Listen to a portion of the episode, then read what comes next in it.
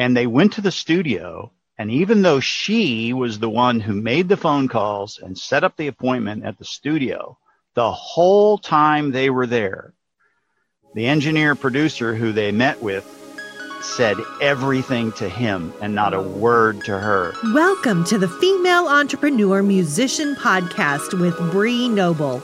Bree is a musician, entrepreneur, speaker, and founder of Women of Substance Music Radio and Podcast. Bree's interviews with successful female musicians and industry pros are both inspirational and informational. She also answers your questions about the music business. Bree is on a mission to help you create great music, connect with your fans, and grow your business, and to truly become a female entrepreneur musician. Hey, how's it going? This is Bree Noble, and you are listening to the Female Entrepreneur Musician Podcast, where we talk about making great music, connecting with your audience, and growing your business. And this is a bit of a watershed episode for the female entrepreneur musician. I guess it makes sense since it's episode number 101. We're moving into new territory in our next 100 episodes, but this is the first time I actually have a man on the show. Now, I'm not interviewing him. It just so happens that he is a huge crusader for empowering women in audio. And that is why I have Fett from Azalea Studios on the podcast today. And I actually had him on my Facebook Live show, Indie Interactive. And so you are going to be eavesdropping on our conversation that we had live on Facebook that got a little interesting, talking about things like mansplaining and um, the ways that women are mistreated in the studio and you know, how women can really learn to make their voice heard in the studio.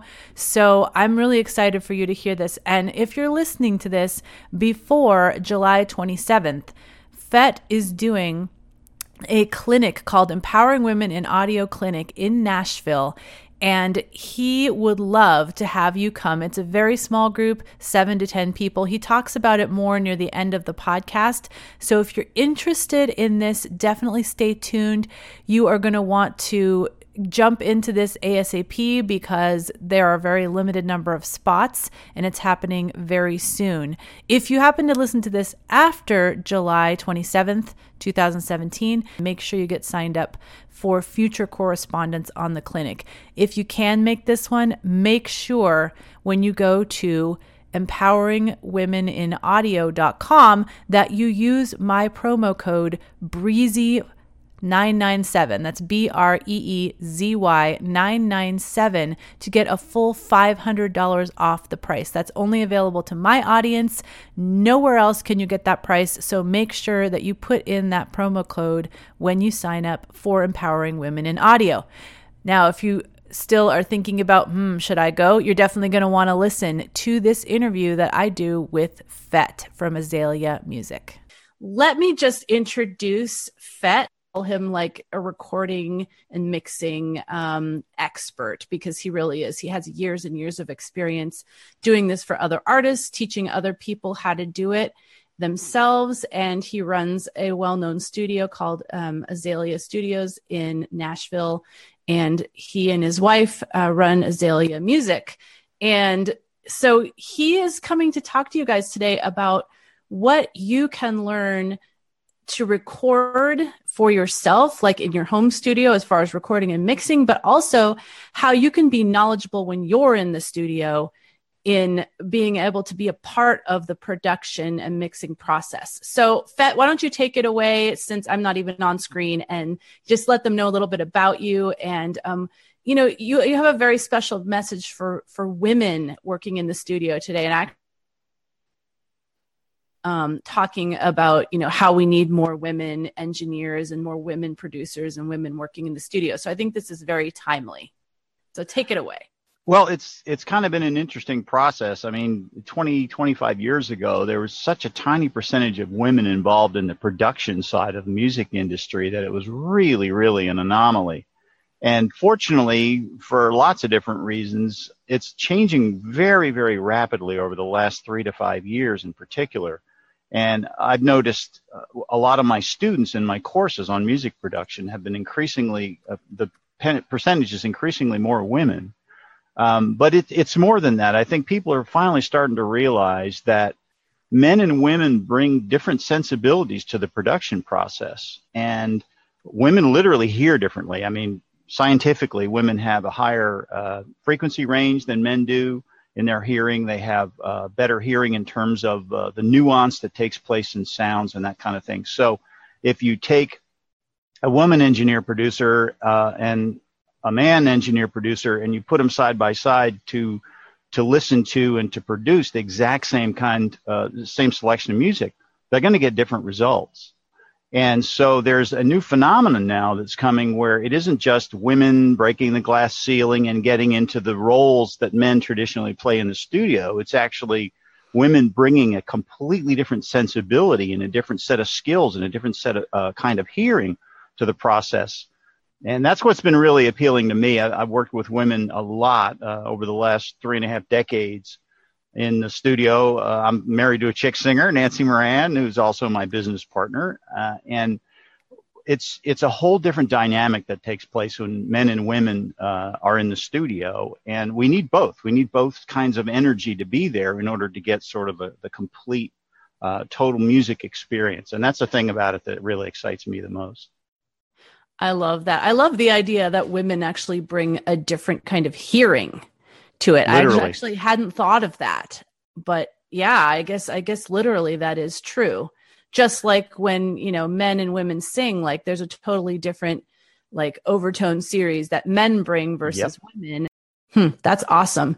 So what have you experienced? Now, let me just say that he actually um, Fett actually started this special live clinic to teach women how to do um, production and mixing in the studio and it's a it's a live training that he did and they did it for the first time in April and I'd love to hear some of your experiences with that and you know what you know what all the women like that happened and you know just like the camaraderie of getting excited about really grasping how to do all of this stuff that maybe at one point seemed really complicated and out of their realm well, you mentioned camaraderie, and this was one of the pleasant surprises. It was a suspicion I had before we started running these clinics uh, that fortunately came true in a big way.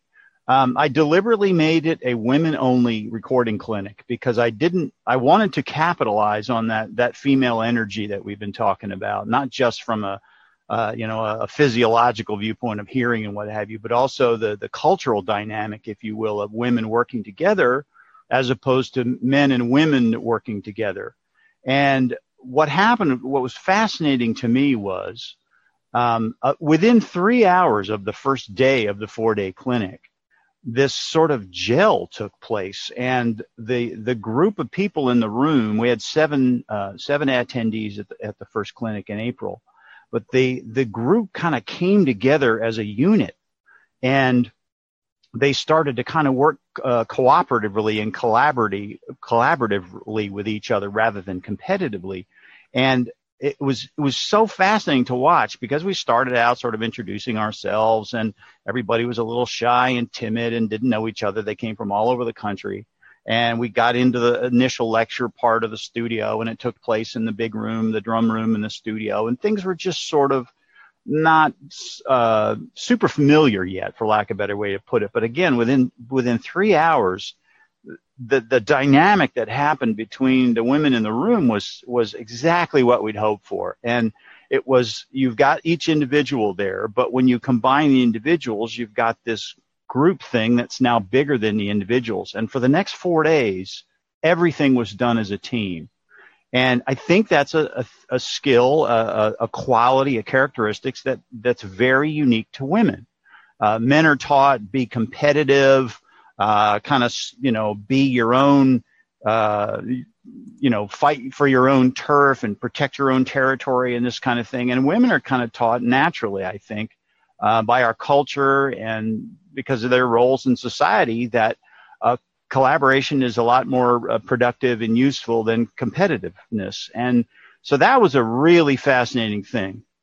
The other thing that took place was the technical confidence came out of the attendees in the clinic pretty quickly.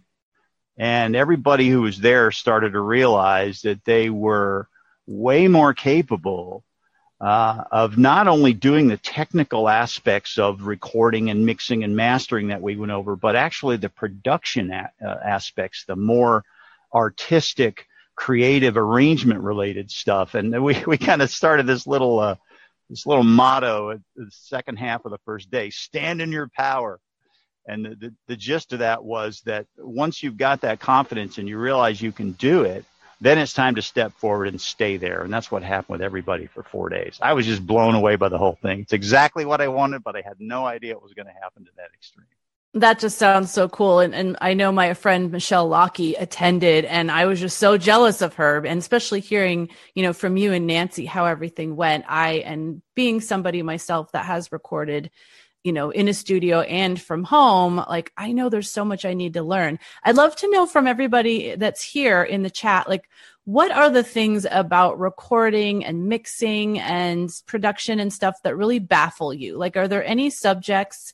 I know that um, Michelle said that the thing that she just couldn't understand was was compression. Ah, uh, yes, and, the c word know, as we call yes, it. Yes, and I think she finally, by the end of that, you know, clinic of four days, really learned how to do compression and what it was and you know could understand it inside and out well it's interesting you mentioned michelle uh, lockie specifically and uh, i want to say two things about uh, michelle and the whole thing with compression and you mentioning eq uh, Michelle is one of these great examples of somebody who, uh, because she's a film and TV composer and an artist and a, a, performer, a songwriter, she was sort of forced into the situation of having to be a de facto default producer.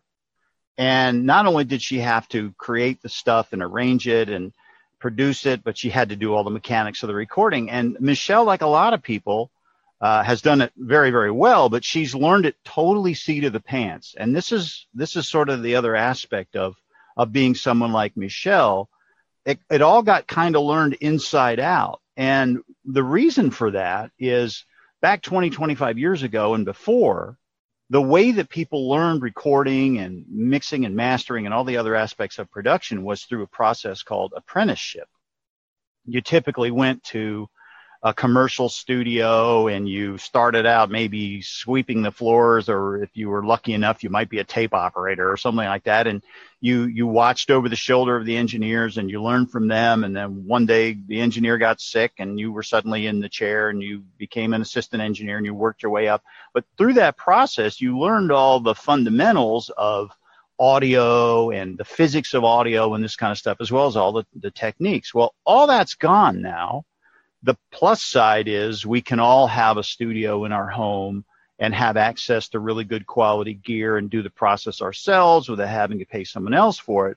But the minus side of it is there's nobody there to apprentice us anymore uh, or to be an apprentice with somebody else. And that's the partly the hole that we tried to fill uh, with the clinic was I've been doing this for 35 years. I was lucky enough to get into the process when that old model was still there and learn from people and ask them questions. I remember um, uh, a mastering engineer here in Nashville, Randy LeRoy. This is 20 some years ago when he first started mastering stuff for me. He'd been doing it a really long time, and he was kind enough to answer my questions when I was looking over his shoulder during a mastering session and didn't understand something.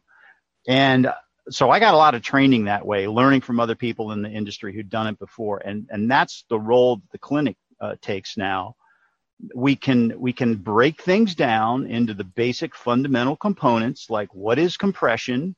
You don't have to learn everything about compression all at once right away but you do have to know three or four things that are really really fundamental to how compression works and most importantly why you use it.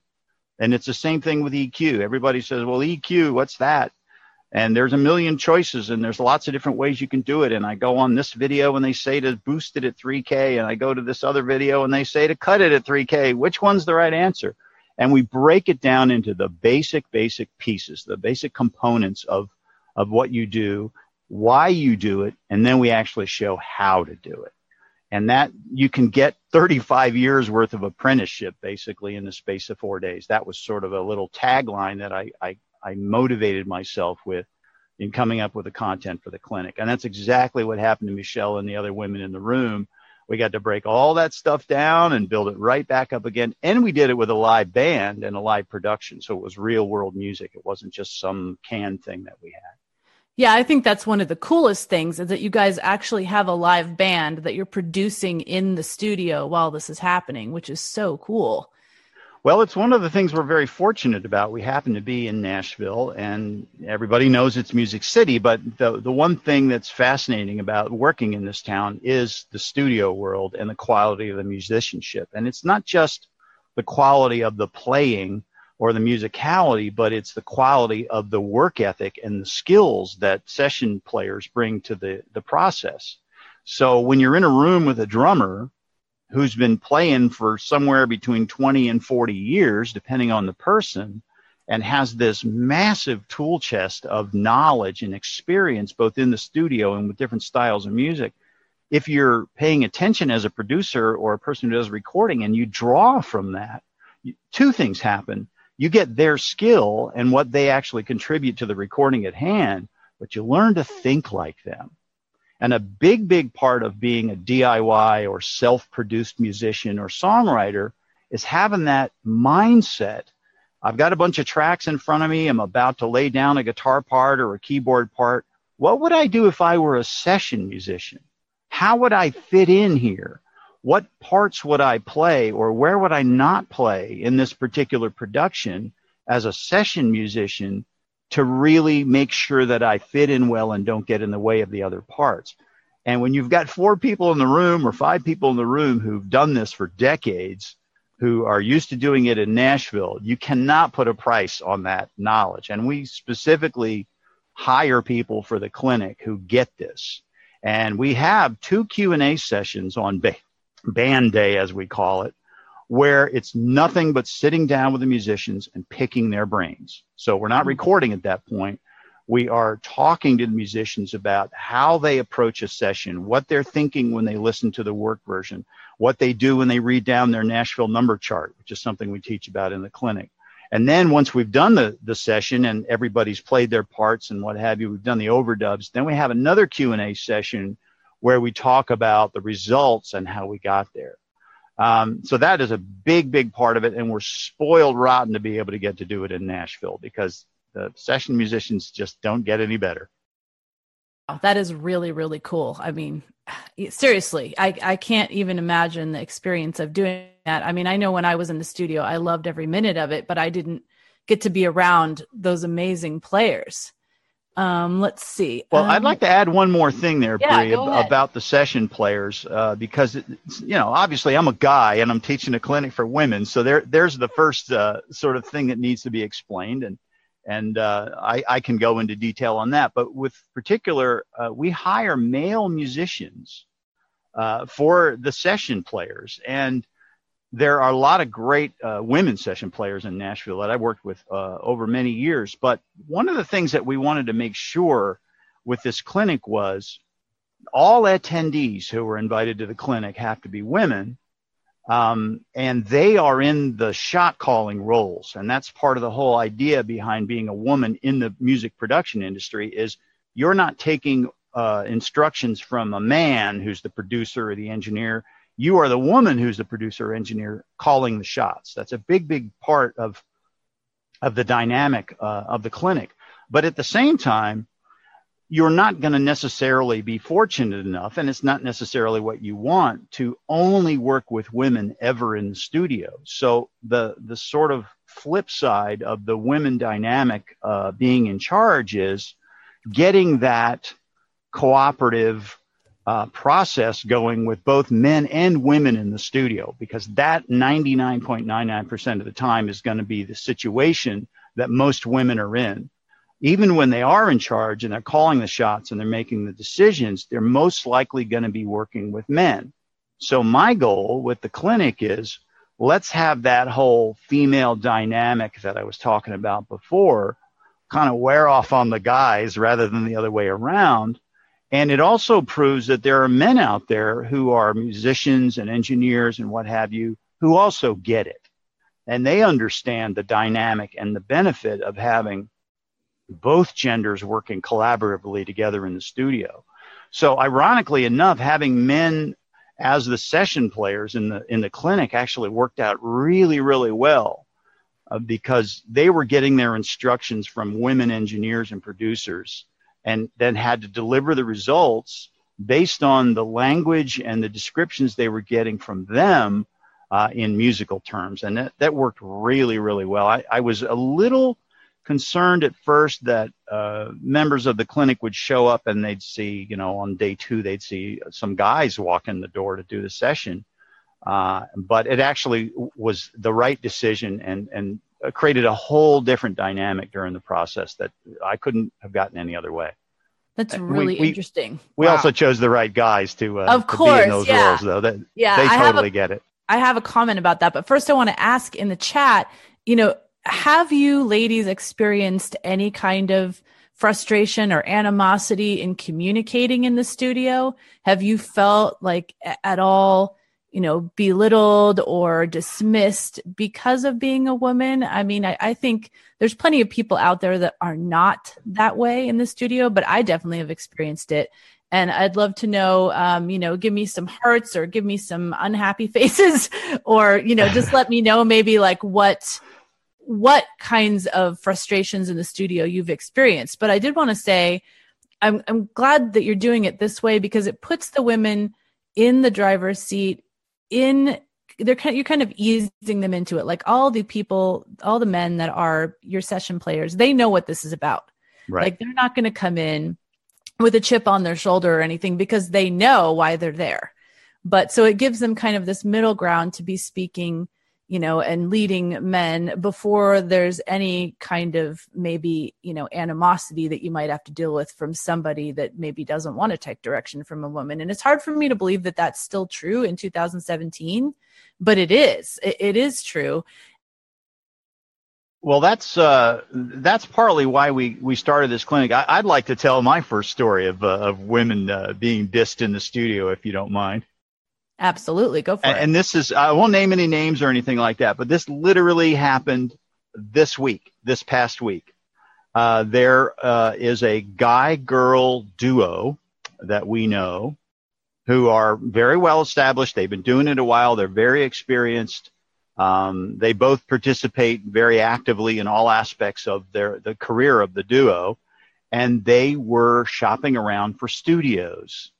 And there's this one particular studio in their town that uh, was recommended, and they went to the studio. And even though she was the one who made the phone calls and set up the appointment at the studio, the whole time they were there, the engineer producer who they met with said everything to him and not a oh. word to her. He looked at the guy and spoke to the guy like she wasn't even in the freaking room. And talk about 2017. I mean, uh, I call it the car mechanic syndrome, right? You're a woman, you go to the, the car repair shop and they, they just look right through you. Or if your husband or your significant other who's male happens to be there, what do they do? They talk to the guy, right? And yep. I, you know, that, that was one very, very current example, but I had seen enough of that myself that, you know, it was all right. Enough is enough. First of all, it shouldn't be happening at all. But second, that's not how professional industry, mu- music industry people behave, much less in any other industry. And you mentioned the thing about the session musicians not having a chip on their shoulder. And again, this is a very uh, great learning experience from Nashville you learn very, very quickly as a session player in Nashville. If you have any kind of an attitude, whether it's a sexist attitude or an ego or uh, you're uncooperative or it's all about you and not about the song or any of that stuff, it gets out really, really quickly. And reputations are impossible, almost impossible to change, whether they're good or bad reputations. So a well, true session player in Nashville, in your place too. You know, I mean, yeah, that's the point. There's reputation. there's a hundred gals or guys behind you who can do just as well. So it, it's uh, the the gender relationship part of of a session and the whole production process is one aspect, but truly good music professionals know to not have any kind of an attitude at all because they're going to they're not going to get work, especially in Nashville. Mm. So we're lucky in that way that we're our, our session players and people who work in the studio uh, environment in general are predisposed to being very open, very cooperative, and really pay attention to who who's in the room with them. And gender is you know not an issue at that point.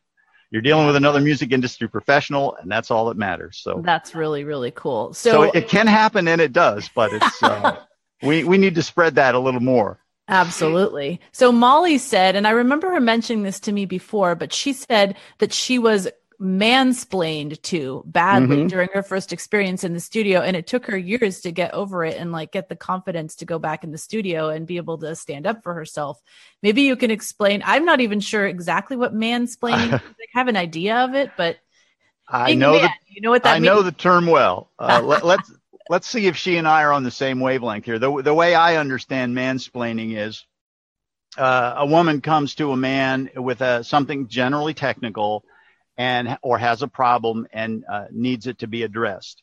And the typical mansplaining way to do it is to uh, use a lot of uh, words or acronyms, TLAs we call them, three letter acronyms, and not really explain but just sort of uh, describe it in such a way that makes the person asking, in this case, a woman specifically, feel even smaller than they did before they asked the question in the first place. Mm-hmm. So instead of saying, "Well, why did you know what what happened there when you changed the compressor?" Instead of saying, "Well, you know, I changed the Zippy Tang Brang Belchfire 8 parameter from 0.5 to 0.75, and that's what made the Florgelmeister become a Franistan," what you say is, I wanted to get a little bit more volume out of the vocal without making too much a negative impact on on the music. So I took the threshold control in the computer and brought it uh, on the compressor and brought it down instead of just raising the input level. That, that's just kind of an arbitrary example, but uh, man, mansplaining means not really explaining at all and sort of staying in this position of, oh, I'm the one with the technical knowledge because those are guy tasks, and making the woman asking the question feel that much smaller. And no mansplaining allowed. no at, mansplaining at, allowed in this one for sure. Right. At the Empowering Women in Audio Clinic, uh, it is about empowering women. And this is the cool thing, uh, getting back to that dynamic that we talked about before what I loved about that that gel that took place pretty much right away was the first half of day one, somebody might ask me a question about microphones or compression or something like that, and I would explain it as the teacher to the group. Well, by the afternoon of the first day and for the rest of the clinic, somebody would ask a question and one of the other women in the group would answer it for them. And mm. the, the students in the clinic learned so much from each other and well, and I, this is not a negative thing at all about myself, but the more the clinic went on, the more I became a facilitator rather than an instructor. And that's exactly what I wanted. And, and what was cool, even after the clinic, uh, the women who had attended the clinic are now collaborating online with music productions. Mm. Uh, so two of the women got together after the clinic and uh, wrote and produced a song over the internet with each other that one of them performed uh, for a women's breast cancer event. I mean, this is exactly what we want. So the great thing about that stuff is it all took place organically. It wasn't something that had to be forced on anyone. And it, it was, I think it was that natural female energy coming to the surface when it was given the chance to do so. Mm, that is that is so powerful for sure. And I love, I mean, in any great connections, and if you're all in the music industry, I think it can only lead to greater things in the future. Amen. Amen. So I just wanted to ask like one more question about, you know, why why you're doing this with specifically women as far as do you find that in and I know I find this because that's why I have the academy, so I can have just women. But do you find that sometimes in mixed company, it's harder for women because you know they don't maybe don't want to look like they don't know what they're talking about or again they don't want someone to like mansplain on them. Um you know is it just creating that safe environment? Yeah and and safety is the word. Uh, I, I think it's it's two things. You have to feel safe in order to be yourself uh, but the other thing uh, is cultural and i'm making generalizations here i realize that but but you'll understand where i'm going with this uh, our culture uh, tends to teach women to be submissive. Uh, so I am not going to step forward as a woman and ask a question, or, or more importantly, heaven forbid, press my opinion about something when culturally I've told, well, that's being pushy or that's being bitchy or whatever term might happen. So my natural tendency is going to be to sit back, uh, not necessarily do what I'm told, but but defer. That's the word I'm looking for. Defer to the people in charge or the people in power rather than exerting myself. So part of creating a safe environment and getting just women together in, in the studio is to just eliminate that veneer. It's not there anymore. And again, that's one of the reasons I love to play the facilitator role is I don't need to teach self confidence. Uh, I don't need to teach assertiveness. All that is already there.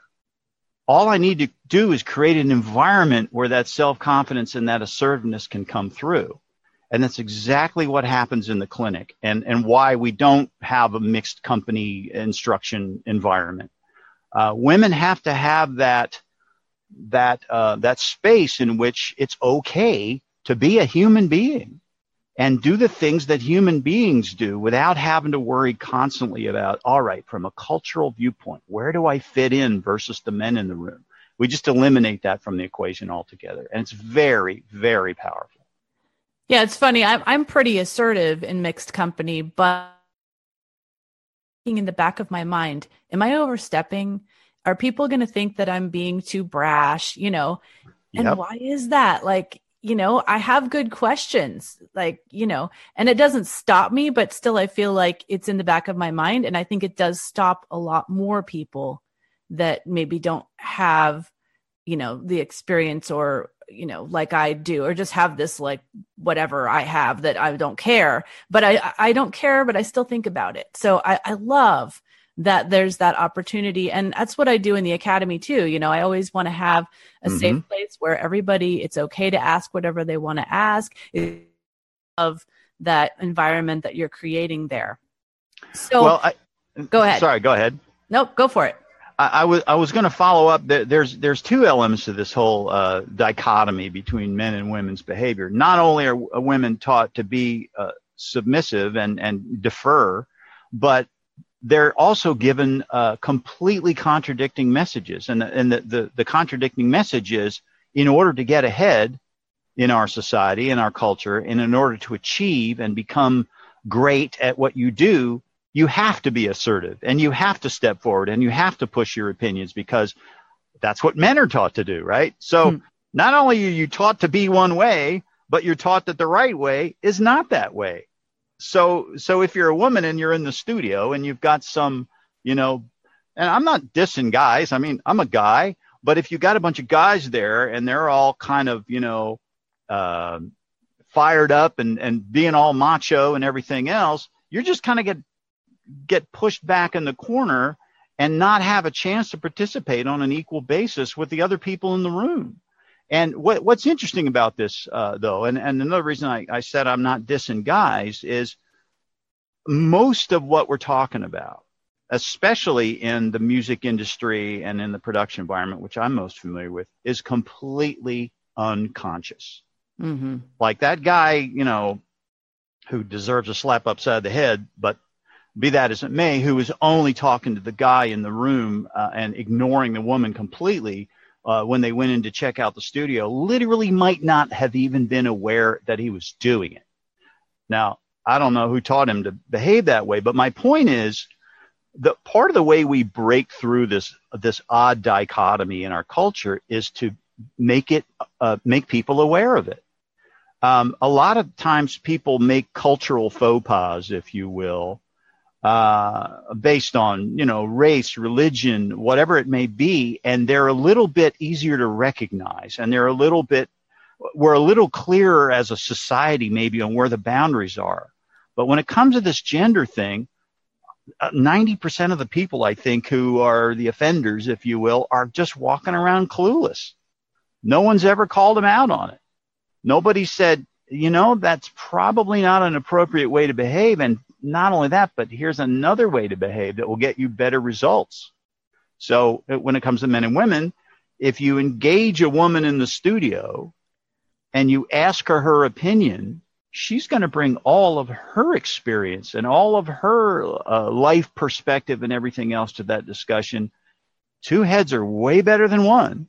So if you if you won't be quite so dominating and you know pushing your opinion down people's throats because you've taught to been taught to do that, you're actually going to get more of what you want than uh, than you ask for. So uh, it, it's not it's not that you know uh, our culture teaches guys to be jerks and they're all jerks and they're going to stay that way. It's more guys need to be made aware not only that how their behavior looks, but there's this whole other dimension that women bring to the process uh, that we need to allow to happen because the results are better.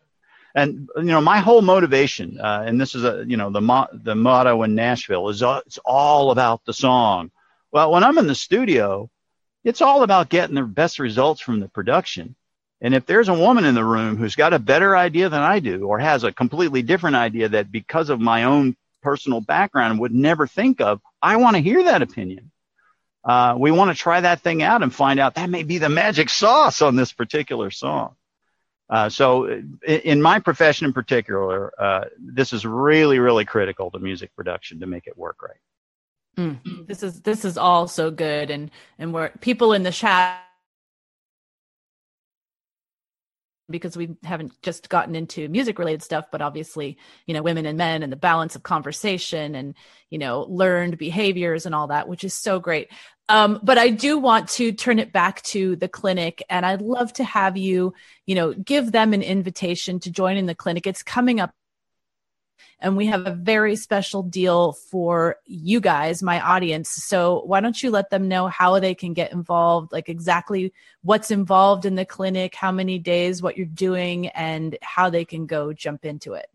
By all means, uh, uh, it's a four day clinic. Uh, again, it takes place here uh, at Azalea Studios, actually right here in Nashville. Um, and it's uh, July, th- this particular clinic is July 27th through 30th. So it's four full days, and I do mean full days, like 9 a.m. to 6 p.m., four days in a row. Um, and what we do on day one is we do uh, pre production, uh, we do charting, and we do setup. So we listen to the song. And what we do is we take a single song uh, through the course of the clinic from start to finish. So we start with just a, a work version of a song.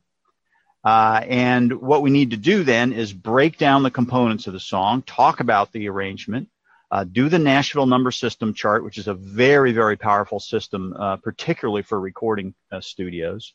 Uh, so we, we do a crash course in that, and we actually use the Nashville number system to do the chart. And we talk about instrumentation and, and what uh, what parts we're going to have and, and what have you. We talk about the key, the tempo, all the other aspects of the song uh, to be ready for the session.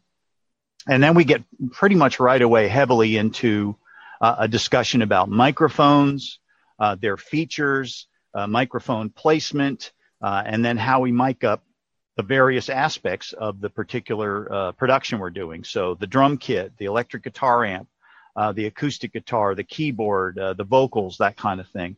And we set all that stuff up for the following uh, day's session. So day two, um, because we've done all this preparation and setup, is the session itself live with with the band. So the band comes in in the morning, and we do a very very typical Nashville style 10 a.m. session. All the all the sessions in Nashville are at 10, 2, and 6. Uh, so at 10 a.m. is downbeat, which means that we're recording the song at that point. We go through the, the different iterations after we've had the uh, the Q and A with the band, uh, and we actually finish all of the tracks, including the overdubbing, uh, on that day. And then we have another discussion with the band, and then we have uh, a discussion about what happened.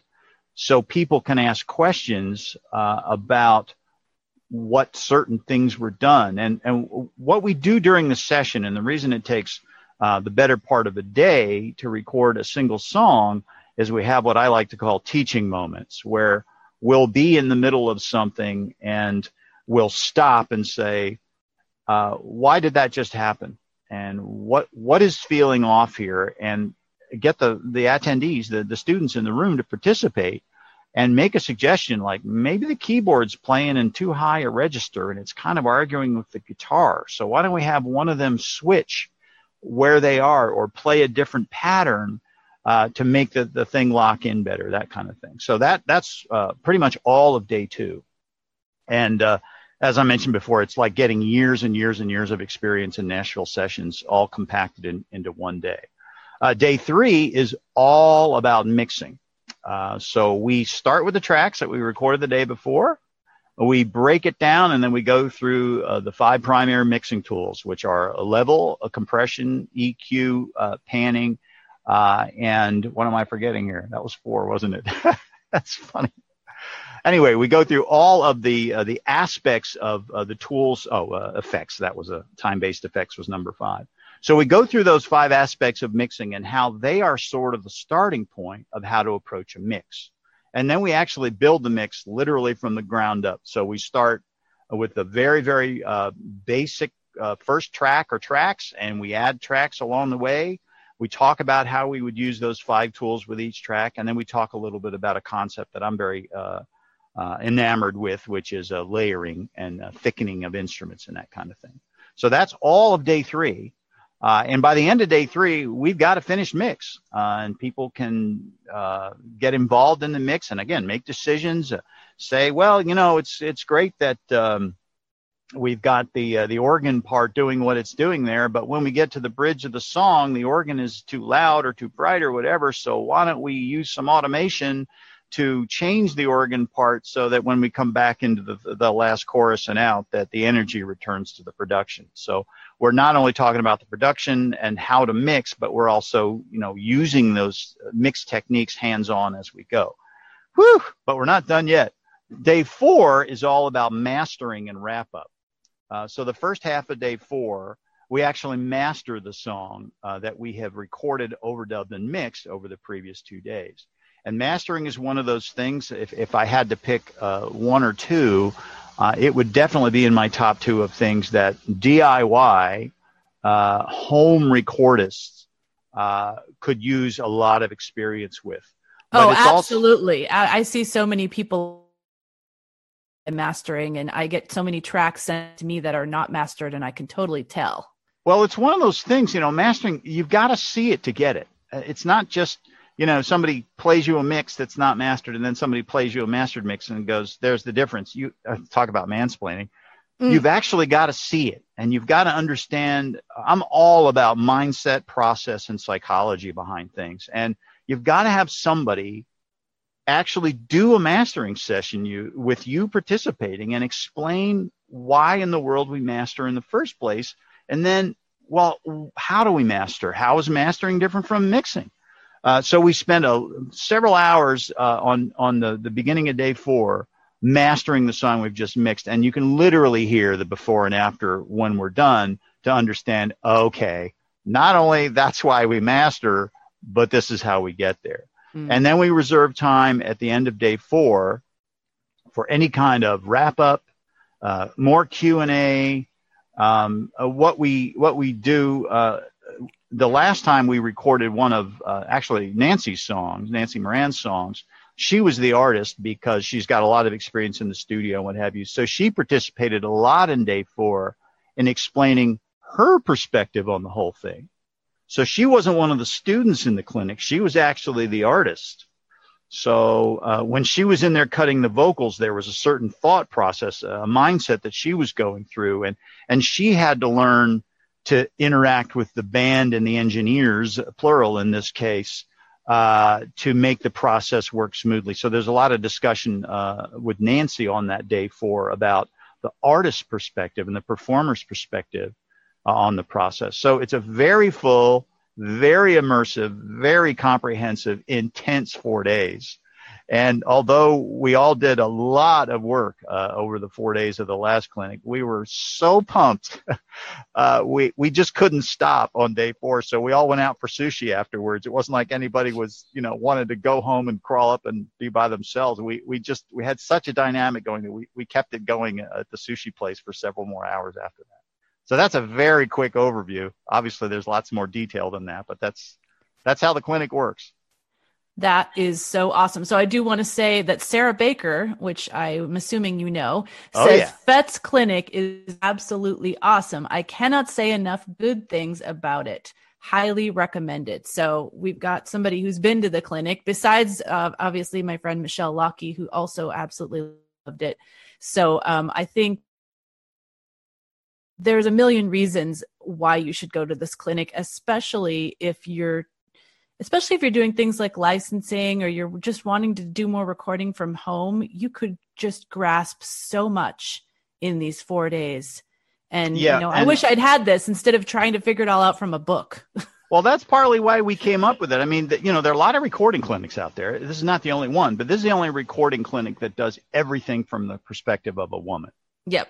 And it, it's a completely different angle. But what's cool about that is that's sort of, if you will, the catalyst, you know, sort of the juice to get things going. But while we're doing that, we are talking about hard engineering and production skills.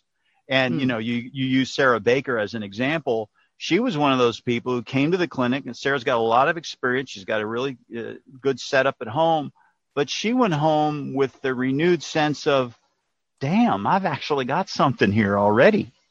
I've I've got good uh, quality uh, setup, and I do already know some things, and now I can bring all these additional skills to the process and go forward.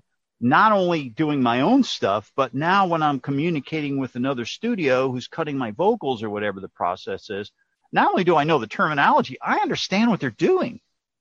So I can now kind of step into my role and say, you know what, I, I really think that the vocals uh, are too bright with that microphone or whatever the example may be, because I've now done it myself. Um, And everybody goes away with this sort of uh, bag of tricks, arsenal of tools, whatever, that they don't go away. Uh, we have a lot of handouts uh, through the clinic, little sheets that I like to hand out on all the various things so that you don't have to take it all in. I encourage people to record uh, the the lectures and the, the sessions themselves as we're going, so they have something to refer to uh, when they go home. Um, but it really does pack uh, a lot of experience and hard skill into a very very uh, short time frame. So if if you're if you're a woman who would not like to have to go to you know uh, recording school for 18 months, uh, or or if you have and realize you might not have as much uh, real world uh, knowledge that, that you were expecting uh, than you than you got, uh, this is the way to do it. And I, I was really spoiled by the, the seven women who attended the first time around, but it, the the dynamic was just amazing. But it told me that's where the bar is already.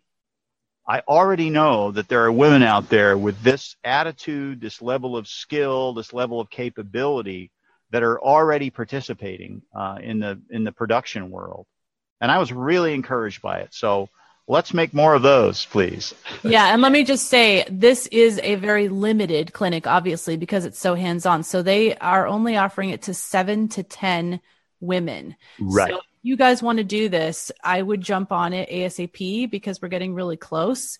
Um, I cannot wait to hear your guys' stories from coming back from this clinic. So I also want to let you know that there is a promo code that Fett has generously given to me to use for my audience only.